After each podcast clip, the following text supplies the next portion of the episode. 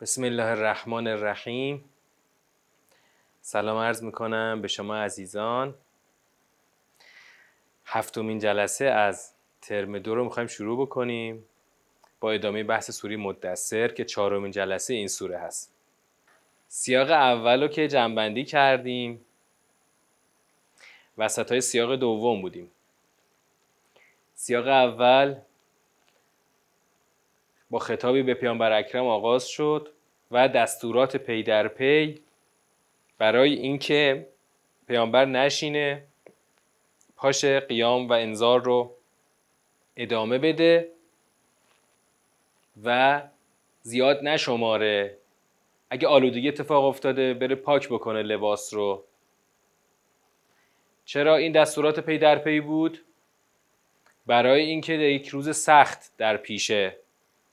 روز سختی که بر کافران غیر آسان خواهد بود. سیاق دوم از اینجا شروع شد که منو وا بگذار.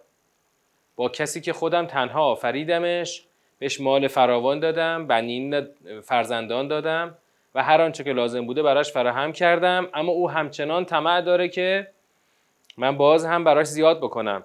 حالا این طمع داره که همچنان من بازم بهش بدم دارایی و ثروت رو بهش بدم. و کلا من این کار رو نخواهم کرد. من این کار رو نخواهم کرد. چرا؟ انه کان لآیاتنا عنیدا. او عنید بود یک انادورز بود که در برابر آیات ما قد علم کرده. بعد وارد این سیر شدیم که او دقیقا چیکار کرده؟ او یک طراحی کرده. یک طراحی هوشمندانه برای مقابله با آیات قرآن. برای اینکه زیرا به قرآن بزنه بگه این کتاب اصلا حرفی نداره که بخوایم بهش گوش بدیم.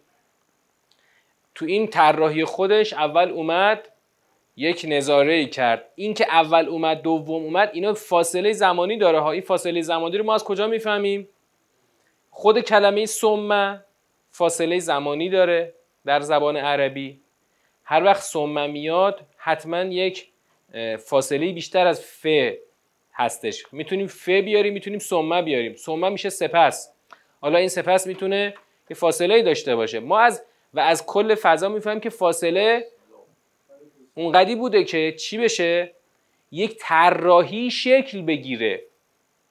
آقا این تو طراحی خودش اول اومده نظاره کرده. یعنی مثلا گفته خب واقعا بذار ببینیم حرف حرف چیه؟ شاید اصلا ما نظرمون جلب شد. ولی بعد که اون نظاره رو انجام داده اومده گفته نه من چیزی به درد بخوری ندیدم. چهره در هم کشیده رو ترش کرده و پشت کرده و رفته. و بعدا دو تا جمله گفته. دو تا جمله. ان هاذا الا سحر یؤثر این سحر فقط یک سحر به مانده است و این فقط یک قول بشری است. بعد از اینکه پشت کرده و رفته این حرفا هم زده. این حرفا رو داره به کی می‌زنه؟ به همه کسانی که گوششون به دهن این آقا هست. که این چی شد بالاخره؟ نظرش درباره قرآن چیه؟ ببینید همین امروز همین امروز واقعا خیلی از مردم در رفتن یا نرفتن دنبال یک حرف همینطوری عمل می‌کنن. یعنی خیلی از مردم میگن خب ما که نمی‌فهمیم بذار ببینیم که این باقا چی میگه. فلانی چی میگه. فلانی هرچی گفت همون. بعد تو همچین فضایی ما نظام دموکراسی برپا کردیم. خب؟ تو همچین فضایی نظام دموکراسی رو برپا کردیم. تو نظام دموکراسی یکی از بزرگترین ایرادهایی که وارد هست چیه؟ همینه که آقا در نظام دموکراسی شما داری از آهادی نظر می‌پرسی برای سرنوشت جامعه که عموم این آهاد جامعه اینا آدمای عادی هستن که از خودشون صاحب نظری نیستن.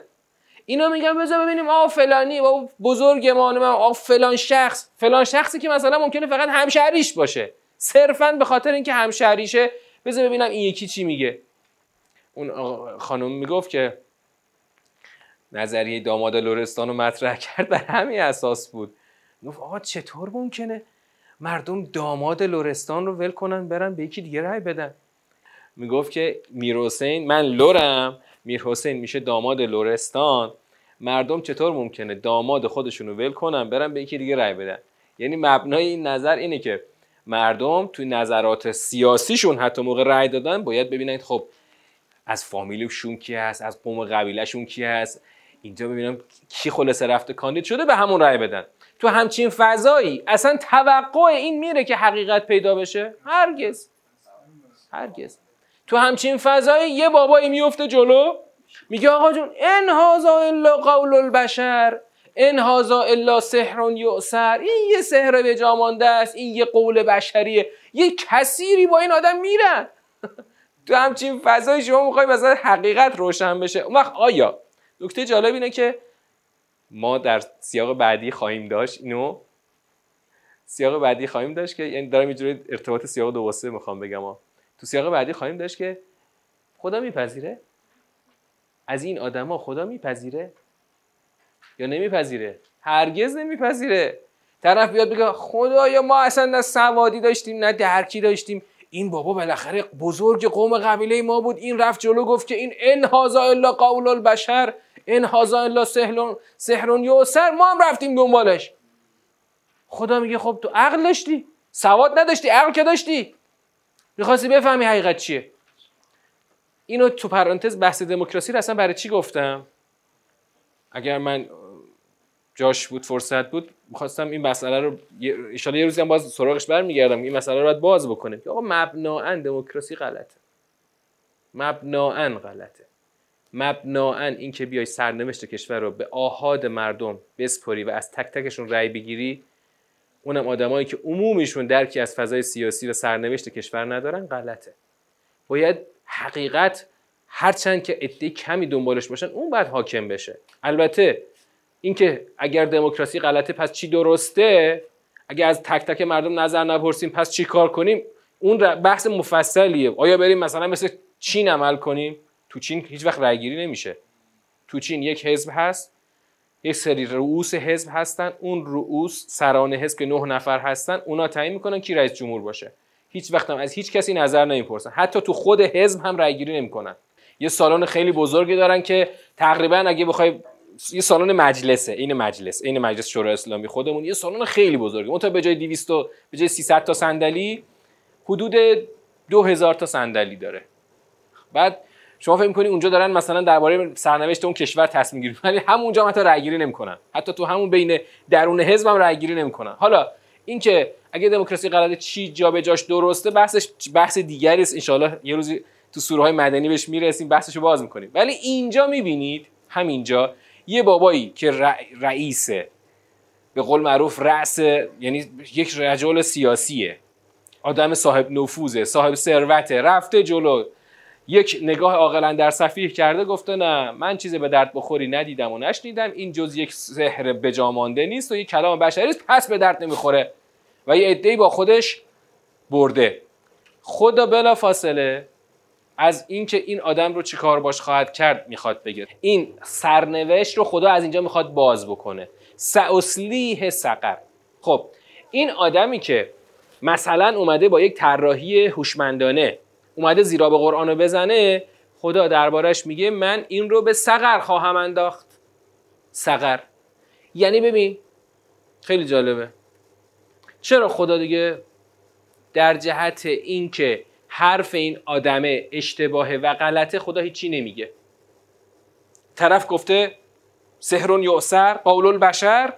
چرا خدا هیچی نمیگه؟ دیشب آخر ساعت جلسه قبل آخر ساعت به این نقطه رسیدیم. چرا هیچی نمیگه؟ چرا صاف خدا میگه ساوسلیه سقر؟ من او رو به سقر خواهم انداخت.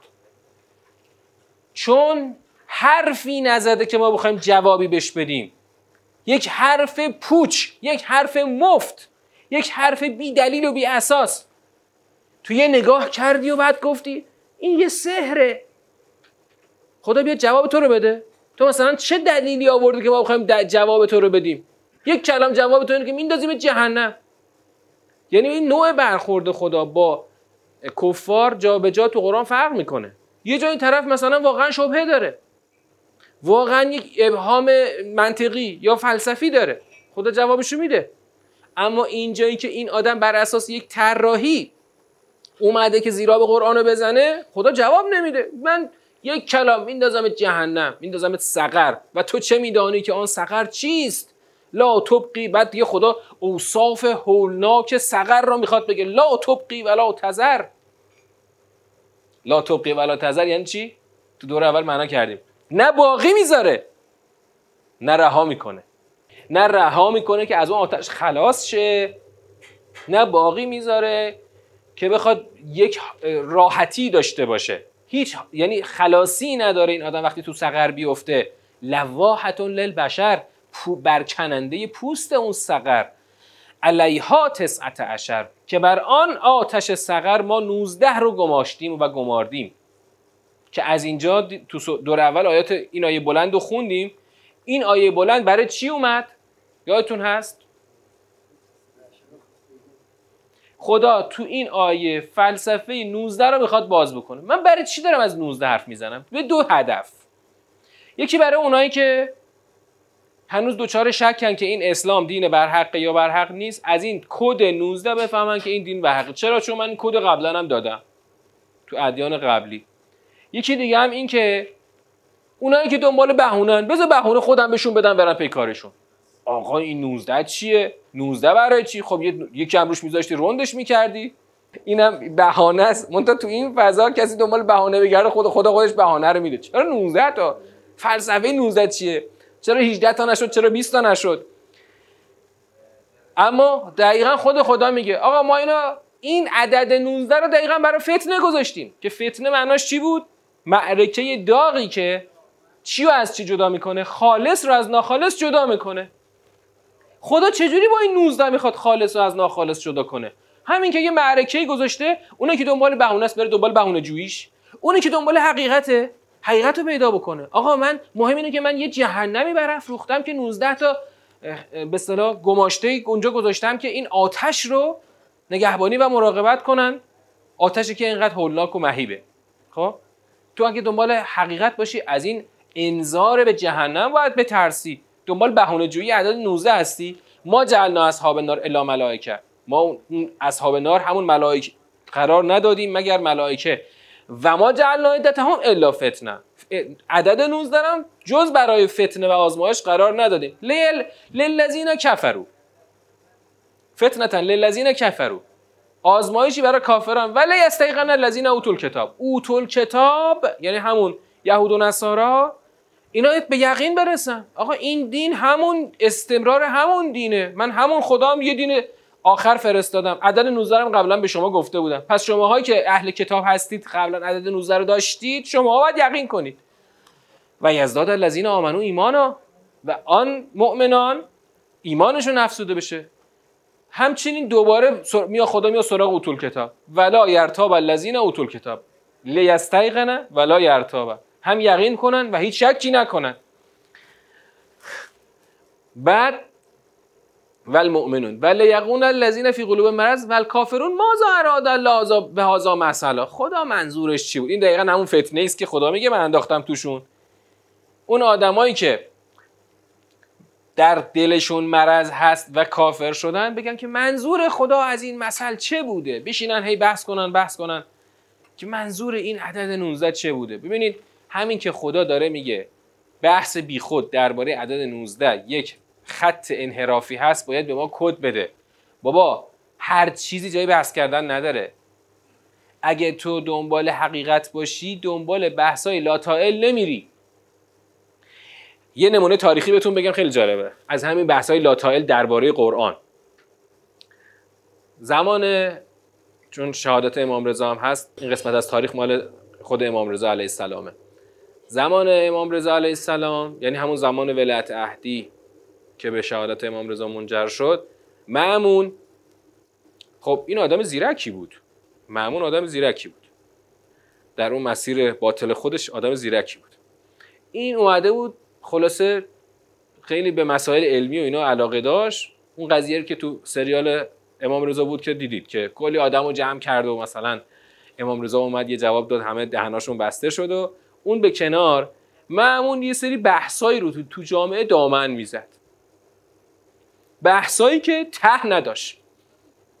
بحثایی ظاهرا علمی اما بی ته و بی سر. بی سر و ته این بحثا رو ترویج می‌کرد. یکی از بحثایی که رایج شده بود چی بود؟ آقا قرآن قدیمه یا حادثه؟ یعنی چی؟ حالا چه نتیجه ای داره؟ قدیمه یعنی چی؟ حادثه یعنی چی؟ قدیمه یعنی از اول بوده؟ حادث هست یعنی بعدا ایجاد شده. مثلا به تناسب وقایع و حوادث ایجاد شده. بعد خلاصه آقا هی بحث کن هی بحث کن که بالاخره قرآن قدیمه یا حادث؟ بدون که مثل این بحثایی که میگم الان تو علوم قرآنی بحث میشه. این دقیقا عین همون. الان تو علوم قرآنی هم طرف میره دکترا می‌گیره راجع به همین بحثا که بالاخره مثلا هرمنوتیک چی میشه؟ گفتم یه سری مثالاشو براتون گفتم. بعد اومدن سراغ امام رضا. گفتن آقا بالاخره قرآن قدیمه یا حادثه؟ فکر کنید امام رضا چی جواب داد؟ چون اصل بحث یه بحث انحرافی بود امام رضا جواب نداد که قرآن بالاخره قدیمه یا حادثه. اصل بحثی بحث غلطه. امام گفت آقا قرآن کلام خداست. این بحث ها رو نکنید. تو فکر رو بکن یه جامعه ای از مثلا اونایی که اهل بحث و گفتگو هستن هم سرشون گرم کن به اینکه قرآن قدیم یا حادث بشین تا ابد بحث بکن. مثل این بحثایی که تو فلسفه هست یه میشن مشاهد میشن اشراق همینطور هی بحث می‌کنن هیچ وقت هم قرار بخ... قرار یه روزی به شناخت خدا برسن هیچ وقت هم نمی‌رسن. آخرش هم میگن که آخرش کی بود گفت؟ ابو سینا بود کی بود گفت که آخه من آخرش هم واقعا از فلسفه به شناخت خدا نرسیدم. آقا این بحثا ته نداره که اما وقتی بیای تو قرآن خدا تو رو نهی می‌کنه. میگه که اینایی که دارن میگن خدا منظورش چی بوده از این مثل اینا همونان که کافرن یا در دلهاشون مرزه آقا پس اگه واقعا این حرف خدا رو شنیدی بحث علکی نکن تو جایی تو جایی که نتیجه نداره سرانجام نداره. جالبه تو بحث های حوزوی یکی از شاخص هایی که میگن یه بحثی فایده نداره میگن سرانجام میگن نتیجه نداره ثمره عملی نداره. وقتی یه بحثی چه این ورش چه اون ورش ثمره عملی نداره بحث نکن. برو دنبال حقیقت دنبال حقیقت باش حقیقت رو پیدا کن. آقا اینجا بحث نکن که آقا 19 چی چی بود؟ خب چه گماشتگان جهنم 19 تا هستن؟ یعنی چی اصلا؟ یذل الله من یشا و یهدی من یشا هر کی خدا بخواد هدایت می‌کنه هر کی هم بخواد گمراه می‌کنه. و ما یعلم و جنود ربک الله جز خودش که کسی نمی‌دونه جنود خدا چند نفرن چند تا هستن چه جوریان و ما هی الا ذکر للبشر. دقیقا تو این آخر این آیه بلنده خدا دوباره حقانیت قرآن میخشو میکوبه. آقا تو می‌خوای به قرآن گیر بدی؟ من تو رو گفتم میندازم جهنم. حالا تو اومدی روی اون 19 من 19 گماشتگان جهنم گیر دادی. اصلا این حرفا رو بریز دور. این ذکراست. این جز ذکرایی برای بشر نیست. یعنی دقیقا همین آخر آیه خدا داره اون تذکره بودن پند بودن قرآن رو خدا دوباره تثبیت می‌کنه. و ما هی الا ذکر للبشر. پس این آیه بلنده. برای چی اومد؟ برای این اومد که بگه آقا ما اصلا خودمون انگار عمدن می‌خوایم یک عده رو با یه بهانه ای دستشون یه بهانه ازشون بدیم اینا برن دنبال بهانه جویی های خودشون. کسی که دنبال بهانه جویی باشه ما خود اون بهانه رو به دستش میدیم که بره دنبال بهانه جوییش ولی آخرش ما حواسش باشه که میفرستیمش تو سقر. بعد سیاق هنوز ادامه داره. اینجا حرفای اون آقا به اونجا رسید که اون اومد گفت چی؟ این یک قول بشری است و یک سحر به جامانده است. تو جلسه قبل گفتم سه تا ایراد گرفت. این سه تا ایراد خوب توجه بکنید. سه تا ایراد گرفت. سحر به جامانده بشری. این سه تا ایراد از نظر خودش خیلی طراحی دقیقیه ها.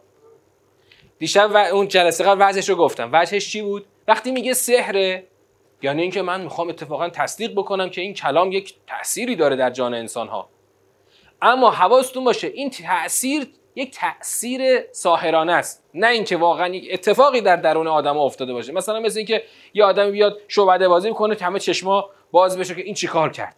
پس تاثیر رو می‌خواد تایید بکنه ولی بگه این تاثیر حقیقت نداره. چون سحر حقیقت نداره که. سحر یک چشمبندی یک جادو جنبله که حقیقتی پشتش نیست. مثلا این یه دفعه یه کفتر می‌خواد در بیاره این کفتر که خودش خلق نکرده یه جای قایمش کرده حالا یه دفعه می‌خواد درش بیاره. پس حقیقت پشتش نیست. وقتی میگه این سحره داره میگه این هیچ تاثیر داره ولی حقیقتی پشتش نیست. از به مانده منظورش چی بود؟ می‌خواد بگه خب بله من قبول دارم ایشون نرفته کلاس سحر ببینه. اینو ما از بچگی دیدیمش ایشون کلاس سحر نرفته. رفته از اینجا دیگه برداشته آورده. سحریست به جامانده از جایی برداشته آورده. بعدم که آخرش میگه قول بشریه می‌خواد بگه آقا اصلا هیچ حقیقت ماورایی پشتش نیست. هیچ اتصالی بین این کلام و عالم بالا وجود نداره بشریه. پس در واقع او در طراحی خودش خیلی هوشمندانه عمل کرده اما خدا او رو حواله داد به جهنم. بعد از اینکه خدا او رو حواله داد به جهنم حالا خدا در قسمت یعنی فراز پایانی سیاق خدا می‌خواد چیکار بکنه؟ دوباره روی استحکام و حقانیت قرآن تاکید بکنه با یک سلسله از قسم ها جواب قسم برای خود قرآنه. سلسله قسم ها رو تو دور اول معنا کردیم. الان باید تناسبش رو بگیم. قسم ها چی بود؟ کلا. اول تو خود کلا اینجا برای چی اومد دوباره؟ یه کلا سر فراز قبل داشتیم دوباره یه کلا اینجا داریم. این کلا الان برای چیه؟ این کلا دوباره در واقع خدا می‌خواد چیکار کنه؟ اون حجمه که اون آقاهه به قرآن وارد کرده رو نفیش بکنه. می‌خواد و با این کلا می‌خواد بگه هرچی گفته با حرف مفسده الان من می‌خوام دوباره حقانیت قرآن رو تثبیت بکنم. چه جوری کلا و القمر و لیل از ادبر و صبح ازا اسفر انها لاحد الکبر نذیرا للبشر لمن شاء منکم ان یتقدم او یتاخر یه سه تا قسمه و سه تا جواب به دنبال هم. قسم ها معناش چی بود؟ قسم به ماه قسم به شب وقتی که پشت می کند و قسم به صبح وقتی که بر می دمد. سه تا پدیده پشت سر هم مورد قسم قرار گرفته. ماه شب وقتی پشت می کند صبح وقتی بر می دمد. این ستا با همدیگه یه ترکیب می سازه. قسم به خود ماه ماه دیگه وجهی براش نیومده. فقط قسم به خود ماه. قسم به ماه قسم به شب وقتی پشت می‌کنه قسم به صبح وقتی برمیدمه این ترکیب چی می‌سازه تو ذهن شما؟ ماه رو در نظر بگیرید یک در واقع در یک شب محتابی. این توالی این سیر این سیری که از یک شب که یک ماهی در خودش داره و می‌رسه به صبحی که همه جا رو روشنایی در بر می‌گیره. این ترکیب برای شما چی می‌سازه؟ ببین بالاخره سه تا پدیده است و یه چیزی رو اولش از اول از همه می‌دونیم. اون چیه؟ آقا قسم های قرآن این اصل کلیه ها هر جا قرآن قسم داره این اصل کلی جاریه که قسم ها برای همه آدما باید قابل فهم باشه. همه آدما هیچ جنبه نفهمیدنی توش نیست. سه تا پدیده پشت سر هم اومده می‌خواد خدا قسم بخوره که بگه انها لهدل کبر خب اول به خود جواب توجه کنید از جواب برسید به تناسب. جواب چیه؟ آن یکی از بزرگترین نشانه های خداست. آن یعنی چی؟ قرآن. یکی از بزرگترین نشانه های خداست. قسم به ماه به شب که پشت می کند و به صبح که برمیدمد که این که آن یکی از بزرگترین نشانه های خداست. خب تناسبش با قرآنی که نشانه بزرگ خداست تو این سه تا پدیده رو باید پیدا کنیم. توی این پدیده ها باید یه وجهی باشه. درست. من می‌خوام به یه چیز یه جنبه مضاعفی توجه کنیم. من میگم به سیر پدیده ها توجه کن. از یک شب محتابی شروع میشه می‌رسه به صبح پرنور و آخرش خدا میگه که این قرآن یکی از بزرگترین نشانه های خداست. می‌خوام بگم که می‌خوام بگم که انگار این تشبیه یک تشبیهی است برای خود قرآن. شما ماه رو وقتی می‌بینی تو, تو یک شب محتابی نور نور داره. قشنگ می‌تونی جلو پات هم باش ببینی. نور ماه البته به اندازه نور روشنای روز نیست. چون نور ماه بازتابشه دیگه شدتش هم کمتره. شب روز نمیشه ولی اونقدی هست که قشنگ مثلا اگه توی دشت باز باشه قشنگ تا ته دشت هم می‌تونی ببینی. اینو به خود قرآن تشبیه کنید. قرآن وقتی که میتابه درخششش رو می‌بینیم اول شاید مثل ماه باشه. یک روشنایی میده جلو پامونو می‌بینیم. ولی اگر این روشنایی بره بره ادامه پیدا بکنه به اون صبحی که ازا اسفره می‌رسه. به درخشش کامل خودش می‌رسه و یک خورشیدی میشه که کل زمین رو روشن می‌کنه. آیا واقعا اینطوریه؟ من میگم آره همینطوره. مخصوصا که اینجا الان کیه؟ اینجا کلا سوره مدثر چه مقطعیه؟ تقریبا سالهای اوله. سالهای اوله. همون سالهای اوله که ببین چقدر حجمه بهش زیاده. این هنوز یک ماهی است که بردمیده تو یک شب محتابی قبل شبای قبلش اصلا ماه نبوده. تاریک ظلمت بوده.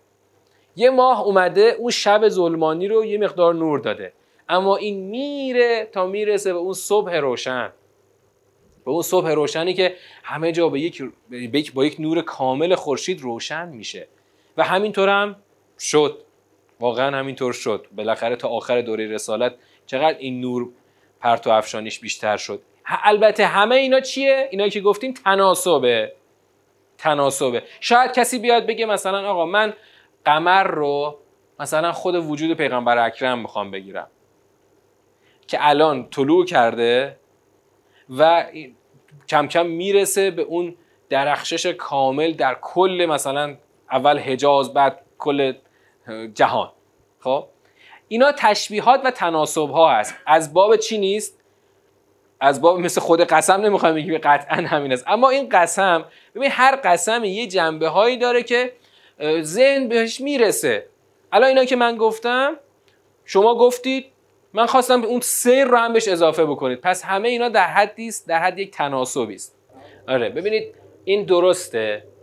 منتها وقتی خدا میاد یه وجه بهش اضافه می‌کنه مثلا همین شب و شما سوره لیلم داشتی. همین شب و سوره شمس هم داشتی. آره. اینا رو که داری سوره فجر هم داشتی و لیل ازای است اما اونجا ازای است اون شب آخر قبل از عید قربان بوده. اون وجهی که خدا اضافه می‌کنه اینو خاصترش می‌کنه دیگه. این در یه وجه خاصش خدا می‌خواد مورد توجه قرار بده. و لیل ازا ادبر شب وقتی پشت می‌کنه رو صبح وقتی برمیدمه. این وجه هایی که اضافه میشه این چی می‌کنه؟ اون در واقع جمع اون پدیده ها رو خاصتر می‌کنه. ترکیب پدیده ها رو خاصتر می‌کنه. پس الان خدا می‌خواد چی رو ثابت بکنه؟ که آقا این قرآن یکی از بزرگترین نشانه های خداست. و به این موضوع این لحظه توجه کنیم. آقا نشانه های خدا همه بزرگن. مثلا ببین این خورشید آسمان زمین همه پدیده ها که خیلی خیلی عجیبن. همه اینو پدیده ها و نشانه های بزرگ خدا. اما خود قرآن چی؟ خود قرآن یکی از بزرگترین نشانه های خداست. من خیلی وقتا یاد اون جمله معروف آقای جوادی آملی میافتم. خیلی جمله قشنگ ایشون می‌گفتن. نظام هستی در واقع کتاب آفرینش خداست و قرآن کتاب سخنهای خداست.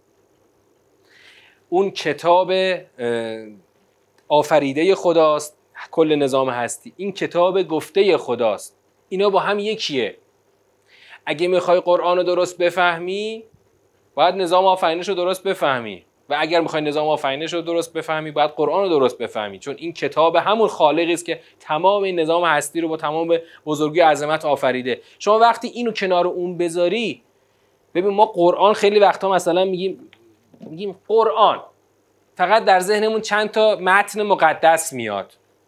متن مقدسی است. توی کتاب 600 صفحه‌ای نوشتن گذاشتیم رو تاقچه. اما وقتی انها احدل کبر باشه این یکی از بزرگترین پدیده های آفرینش خود قرآن. همین کتاب 600 صفحه‌ای یکی از بزرگترین پدیده های آفرینش از جنس متنه. از جنس مثلا آسمان و زمین و موجودات زنده نیست. متن نیست که خدا فرستاده. اما این متن رو نظیرا للبشر فرستاده. چرا این بزرگه؟ تنها متن نیست که قرار نظیری باشه برای این بشر. نظیرا للبشر نظیری برای بشر این قرآن با همه بزرگش. اما برای کی؟ لمن شاء منکم ان یتقدم او یتأخر.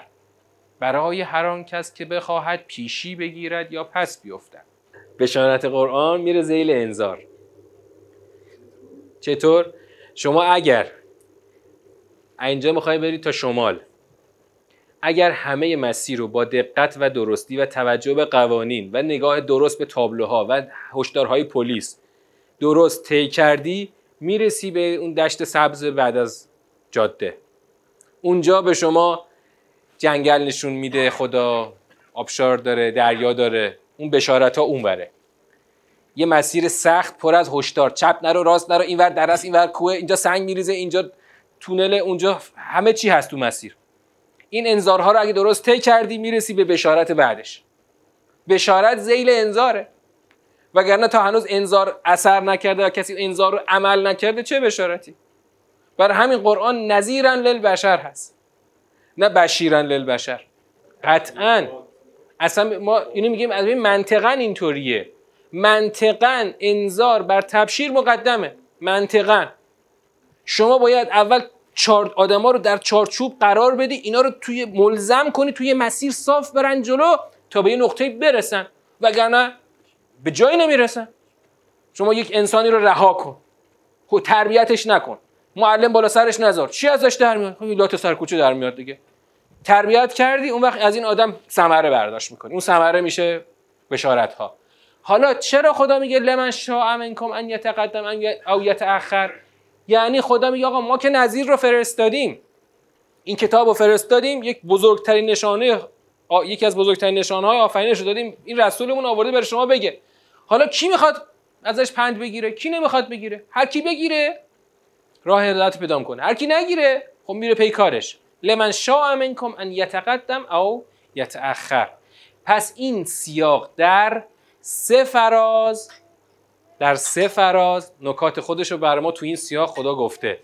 خب ببینید اینو من اسمشو نمی‌ذارم مثال نقض. من اینو اسمشو می‌ذارم مورد خاصی که مورد خاص نه نه مورد استثناء قاعده نقض نمیشه. چی هست؟ اون مورد خاصی است که علا رقم مثلا کسرت موارد منفی او تونسته از بین انبوه موارد منفی مثبت ها رو به یعنی خیلی خوب بگیره. نه اینکه به هیچ مثبتی نداشته وگرنه اگه هیچ مثبتی نباشه که چه راه پیدا, یعنی راه حقیقتی. مثل مثلا ادواردو.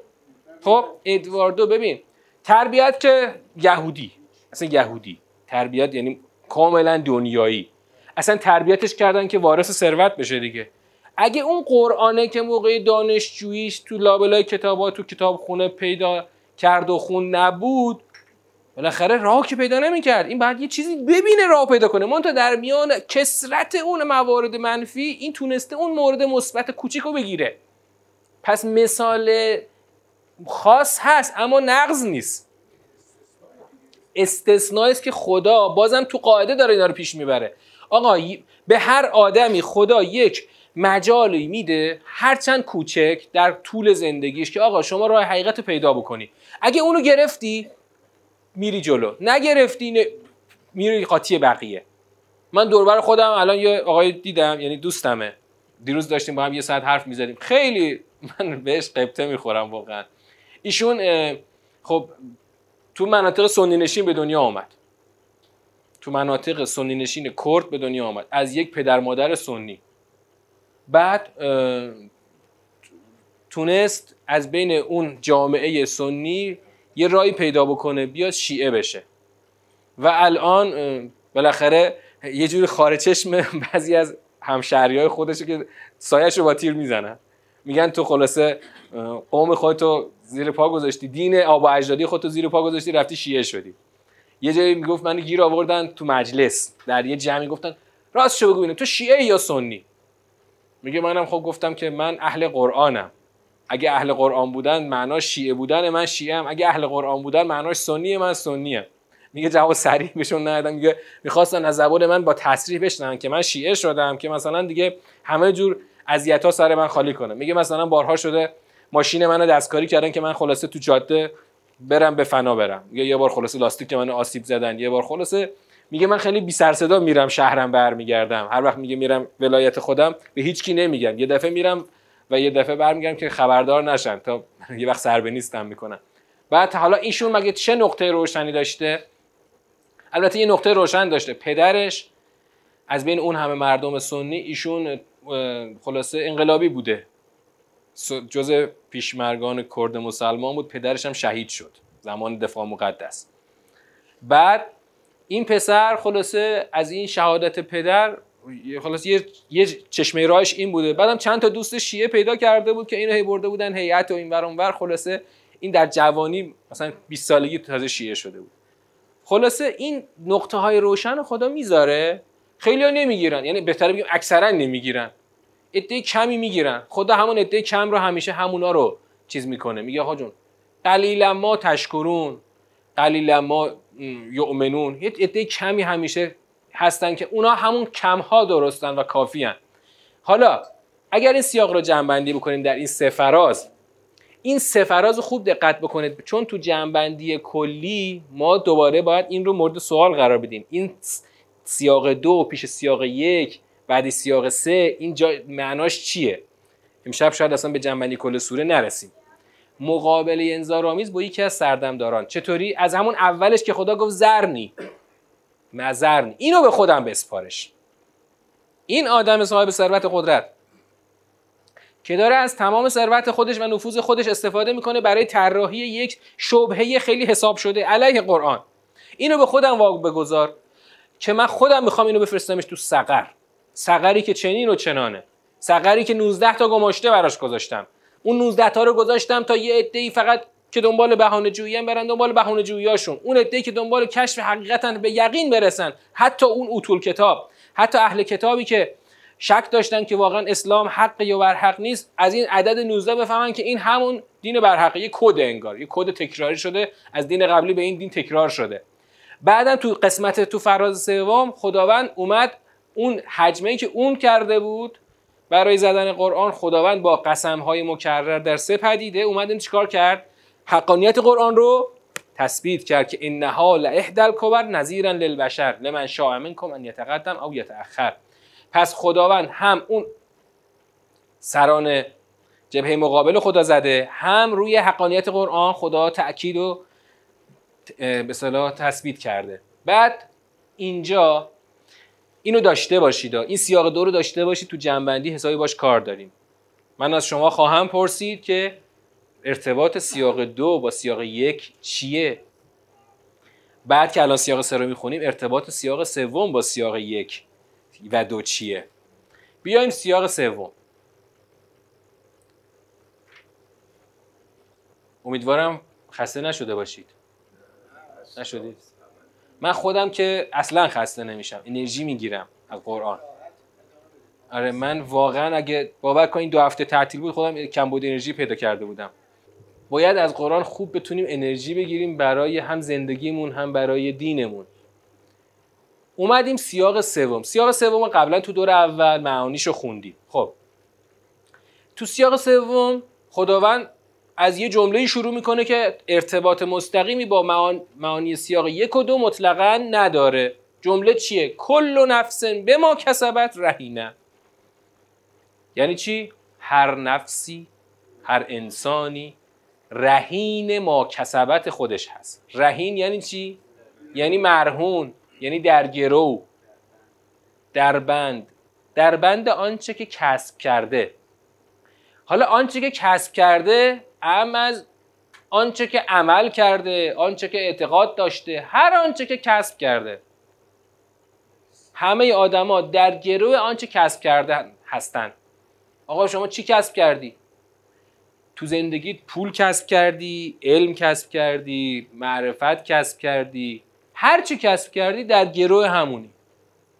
یعنی چی در گروه اونی؟ یعنی پابندشی. آقا من هر چی دارم هر چی که خودم به دست آوردم در پابند همونم. مثلا مثال ساده بگم اولش. آقا شما مثلا تو همین سفر اربعین. من هی به خانم هم می‌گفتم. می‌گفتم خانم باربندیل کم برداری یا اونجا خب روزها می‌خوای با این باربندیل باشی هر مجبوری این باربندیل همه جا به خود بکشی. تو یه جورایی در بند باربندیل خودتی. این مثال ساده. هست پس هرچی سبک بارتر باشی اونجا در کمتر در بندی. خب؟ این مثال ساده. حالا شما در طول زندگی آقا هرچی جمع کردی در بند همونی دیگه. مجبوری با خود این ور بکشی. هرچی کسب کرده در بند همونه. حالا شما چی می‌خوای کسب کنی که در بندش باشی ولی چیز خوبی باشه؟ هرچی شما چیزای ارزشمند کسب کنی در بند چیزای ارزشمند میشی. هر چقدر دنیا مافی ها کسب کنی در بند همون. حالا اینجا خدا می‌خواد چی بگه؟ خدا می‌خواد از اون وجه منفیش بگه. کل نفسن به ما کسبت رهینه الا اصحاب الیمین. مگر اصحاب یمین؟ اصحاب یمین یعنی چی؟ یمین از یمنه. یمن یعنی خیر و برکت. بعد به دست راست گفتن یمین چون با این دست داری خیر و برکت رو کسب می‌کنی. اصحاب یمین یعنی اصحاب یمن و برکت یعنی بهشتیان. خدا میگه الا اصحاب الیمین. یعنی چی؟ یعنی یه سوال پیش میاد. این سوال عینا تو سوره معارج هم داشتیم. سوره معارج کیا بودن؟ بودیم. کدوم آیه بود؟ عینا همین سوال رو داشت. که اونجایی که خدا گفت خلق الانسان و حلوعا. اذا مسه الشر و جزوعا. و اذا مسه الخیر و منوعا. بعد چی؟ الا المسلین ما اونجا این سوال رو مطرح کردیم که یعنی مسلین حلوع نیستن مسلین منای للخیر نیستن. اونجا یه جوابی دادیم. اینجا همون سوال اول بپرسیم بعد ببینیم جواب چی بود که این جواب اون جواب خیلی اینجا بدیم. سوال اینه که خدایا یعنی اصحاب یمین در گرو در بند آنچه که کسب کردن نیستن؟ چرا نیستن؟ هستن آقا هستن. آقا این اصلا قاعده کلیه من هرچی کسب کنم در بندشم. جواب رو بیایم بار کنیم از اون از همون سوره معارج هم اینجا استفاده کنیم. البته الان مثلا ترم دو ما انشالله به سوره معارج باید بگیم خواهیم رسید. جواب اینه که نه اینکه اصحاب یمین در گرو نیستن بلکه خدا می‌خواد از با جدا کردن اصحاب یمین بگه چی؟ اون وجه منفی رو اینا نیست. چون اصحاب یمین چی کسب کردن؟ آنچه که کسب کردن چیزای خوب و مثبته. آقا مثلا بالاخره چیزای خوبی کسب کردن که رفتن بهشتی شدن. اینا بالاخره به خاطر همون که کسب کردن رفتن اصحاب یمین شدن دیگه. پس اینا هم در بند همون هستن. ولی دیگه اسمش در بند بودن نیست. پابند بودن نیست. آقا من مثلا یک علمی دانشی کمالی فضلی معرفتی اینا رو کسب کنم اینا دیگه وبال گردن من نیست که مثل مثلا پولی که همش بترسم از من بدزدن. اینا چیزیست که منو بالا برده. بازم با منه اما در بندش نیستم. پس الا اصحاب الیمین قاعده کلی نقض نمیشه اما اون وجه منفیشو خدا ور میداره. بعد حالا می‌خواد خدا از اینجا یه گفت و شنودی رو برای ما حکایت کنه. بعد از اینکه اصحاب یمین رو از اون شمول به ما کسبت رهینه جدا کرد می‌خواد یه گفت و شنودی رو بر ما حکایت کنه. فی جنات یتساءلون عن المجرمین. در بهشت تساؤل می‌کنند. تساؤل باب تفاؤل یعنی از همدیگه می‌پرسن. این آیه رو, آیه رو این یتساءلون کجا داشتیم؟ اما یتساءلون. آره. از همدیگه می‌پرسن. از کیا؟ از مجرمین. ما سلککم فی سقر ما سلککم. سلک از سلوک یعنی سوق دادن راندن. چی شما رو رسوند به سقر؟ همین سقری که الان تو سیاق قبل داشتیم ها. چهار تا جواب می‌خوان بدن. این چهار تا جواب بسیار مهمه. بسیار مهمه. هر چهار تا جواب چهار تا جوابی است که باید بسته ای ببینیش. بسته ایه اولین جواب قالو لم نکن من المسلین. جزء نمازگزاران نبودیم. دو جواب دوم یعنی مجرمین دارن جواب میدن. ولم نکن اطعم المسکین. ببین اونجا تو سوره معارج خدا هشت تا شرط برای مسلی آورد. خب؟ اینجا خدا دقیقا این آدما تو اولین گزینه گفتن جز نمازگزاران نبودیم. اونجا خدا هشت تا شرط برای صدق درست عنوان مسلی آورد. خب؟ اونجا در واقع خدا خیلی کارو سختتر کرده تو سوره معارج. خدا تو سوره معارج مسلین رو مشروط به هشت شرط کرده که اینها چی باشن؟ اهل نجات باشن. اما این بدبخت ها اصلا اهل نماز نبودن کلا. از اول خرشون از کرگی دوم نداشته اینا. اصلا اهل نماز نبودن. دوم اهل چی نبودن؟ ولم نکن نطعم المسکین. اهل انفاق نبودن. تو قرآن همیشه نماز با انفاق با همه. اهل انفاق نبودن. سومیش خیلی جالبه. کنا نخوز و معل خائزین. کنا نخوز و معل خائزین. اینو تو جنبندی کار داریم باشا. برای چی میگم خیلی مهمه؟ اون مهمترین وجهی که اینا رو به بدبختی جهنمی شدن انداخته الان وجه سوم اینجا خیلی گل, گل درشته. ما با خوز کنندگان خوز می‌کردیم. خائز یعنی فرو رونده غور کننده. نخوزو یعنی فرو می‌رفتیم. با فرو روندگان فرو می‌رفتیم. در چی؟ در عباتی، در حرف مفت، در حرفای پوچ، در حرفای بی سر و ته. اولش اولش فرو رفتن در یک حرف باطله بعد می‌رسه به اون نتیجه عملی. آقا هر کی یه حرف مفتی می‌زد ما باش همراه می‌شدیم. ببین الان مثلا شما تو تاکسی میشینی یکی شروع می‌کنه حرف مفت. عموم مردم چیکار می‌کنن؟ تایید می‌کنن. ممکنه آره دقیقا دوتا می‌ذارن روش ممکنه تایید دلش جز این آدمی که حرف مفت می‌زنه با او دقیقا همراه نباشه. اما چون می‌خواد توی تاکسی نشسته به سخت نگذره آره یه دوتا هم روش می‌زنه من وقتی این حالت رو تو بعضیا می‌بینم میگم بابا من که می‌دونم تو جزء این حرفا نیستی. چرا داری باش همراهی می‌کنی؟ چرا دو تا روش می‌ذاری؟ خب تو یه وقت الان تو, تو به اندازه همینقدر داری با اون همراهی می‌کنی.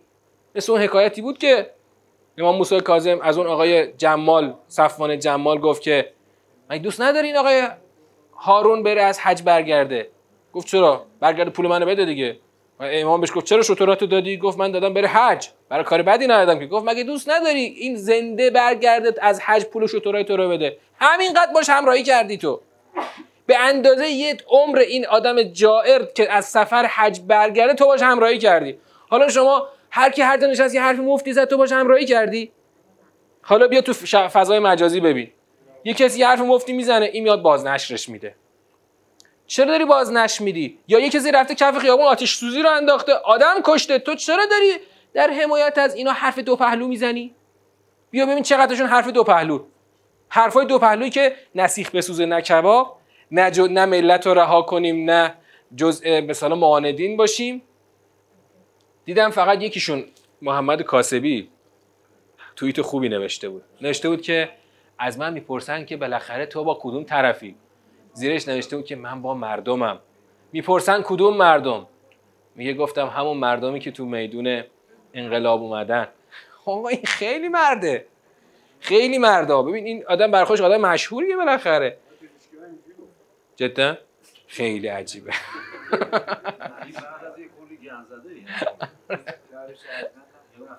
آره آره داروش ارجمند. البته داروش ارجمند تو حساب غیر رسمی گفته من هنوز مطمئن نیستم حرف خودش باشه. دقیقا زیر حساب نوشته غیر رسمی. غیر رسمی که باشه یعنی سندیت نداره. اما این با حساب رسمی خودش گفته. بعد امروز دیدم آقای کریم باقری چی نوشته؟ آقای کریم باقری نوشته که علی کریمی نه خائنه نه وطن فروشه نه فلانه. خیلی هم آدم وطن پرستیه بعد من قبلا از فامیلای خودم که خیلی فوتبالی هستن هی میشیدم که کریم باقری کارش درسته. کریم باقری آدم مردیه مرد آقاییه. اینه؟ این شو؟ این کریم باقریه؟ این دقیقا با اون علی کریمی همراهی کرده. چرا بهش میگید خائن؟ نه خیر من پس خائن کیه از نظر این آقای کریم باقری که مثلا بچه مسلمونه؟ خائن کیه؟ حتما باید بره اسلحه برداره مردم به رگبار ببنده.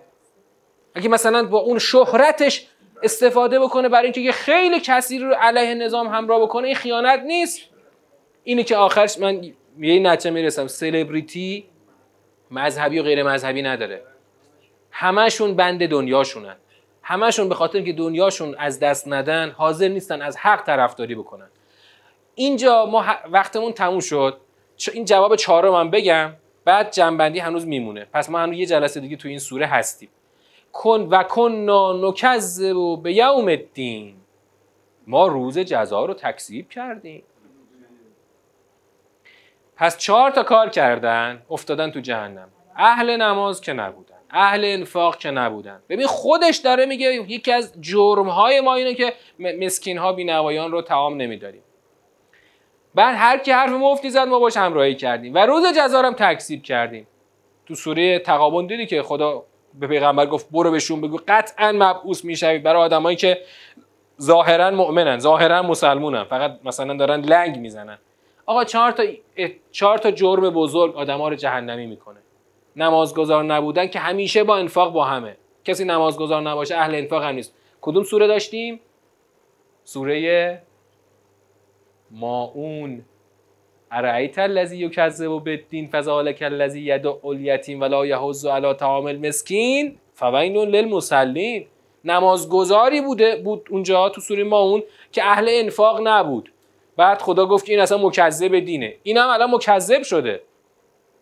کارش رسیده به جایی که دیگه روز جزا هم تکذیب کرده و الان رفته تو سقر باید فقط آهناله بزنه که داره به کیا میگه؟ داره به اصحاب یمین میگه. بابا ما این کارا رو کردیم که افتادیم تو این سقر خدا داره این حکایت این گفتگوی طرفینی رو اینجا برای ما نقل می‌کنه. حتی اتان الیقین فما تنفعهم شفاعت و شافعین. آره این سوالی است که باید بهش فکر بکنیم تا در دور چهارم جوابشو بدیم. ان جلسه بعد که میشه یک شنبه آینده جواب این سوالو میدیم. خب من جلسه رو تمام کنم. و سلام علیکم و رحمت الله و برکاته.